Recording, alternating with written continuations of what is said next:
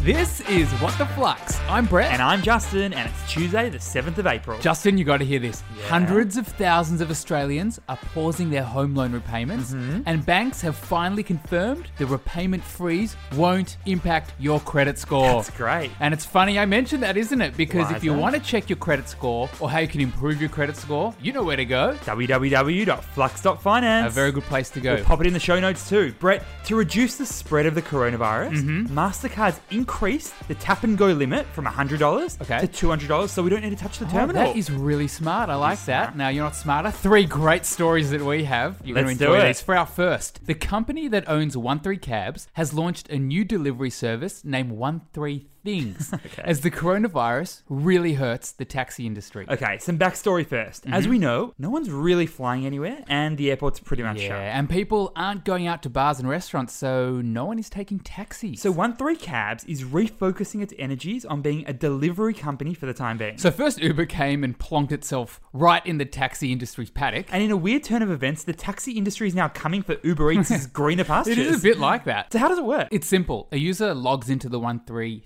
Things app, orders for a cab driver to pick up your food or things from the pharmacy or supermarket, and then we'll drop off the goods. and One Three Cabs has over thirty-five thousand drivers, so it's a pretty good way for them to make some money during this downturn. Mm. It is. So, what's the key learning here? The term pivot has become a buzzword, Mm-hmm. referring to a significant change in a business strategy. And this is a classic pivot from One Three Cabs, Mm-hmm. A pivot is usually meant to help a business recover from a tough period. i.e., right now. Or survive after experiencing factors that make the business kind of unsustainable. But is this a good business idea from One Three Cabs, or is it just a last-ditch effort to save a failing business? There are many examples of company pivots. Some have been successful and others have been big failures. A personal favorite success story? Oh, yeah? Twitter originally started as a social network revolving around podcasts. Ooh, share that little fun fact with your friends on Zoom, Flux family. it's a good For one. our second story, Flight Center is cutting 800 stores around the world Mm-hmm. and raising $700 million from investors so it can survive in a post pandemic world. Ooh, this is sad news. So what's the story here? Well, as we've discussed, FluxFam, Flight Center has already stood down or made redundant almost 6,000 staff. And just last month, Flight Centre closed 35% of its stores. but now that number is 50%. and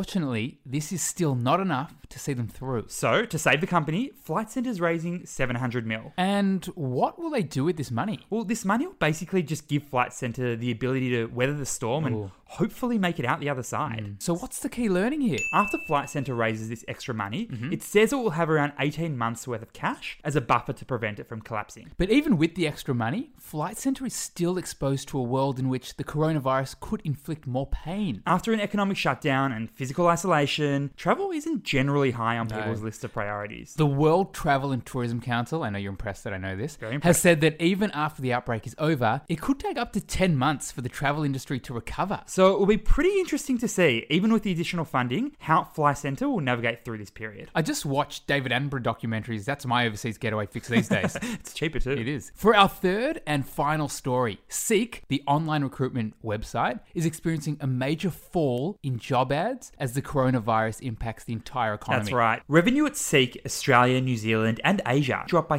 60% over the last week. These days, Seek does a number of things in addition to its jobs website. I'm talking online education portals. I'm talking volunteer portals. and it also owns many other businesses around the world in the employment and education sectors, Mm-hmm. But Seek's main business here in Australia i.e., employment marketplace. has been hurt badly by the virus because companies just aren't recruiting at the moment. and they probably won't be recruiting for a little while. So, what's the key learning here? It's likely there's a fair bit more pain ahead for Seek in the short term. If the unfortunate lines outside Centrelink are anything to go by, the employment market isn't in great shape at the moment. And Seek made an announcement that the local business's revenue could be down by 60% for the rest of this financial year. Ooh, AKA June 30. But when the pandemic eventually does slow down and the economy begins to return to normal, Seek will be well placed to capitalize on Australia's economic recovery. and why's that? Well, as businesses start to feel confident again about their financial futures, the first thing they'll look to do is to hire people again. Let's hope the virus remains under control and the Aussie economy can bounce back as soon as possible. Flux family, we just wanted to thank you for listening to What the Flux. We always appreciate it. If you're enjoying the podcast, tell your friends, tell your family, Mm-hmm. tell, tell, the your people you hate, neighbors. tell the people you love. Thanks for listening, and we'll see you tomorrow.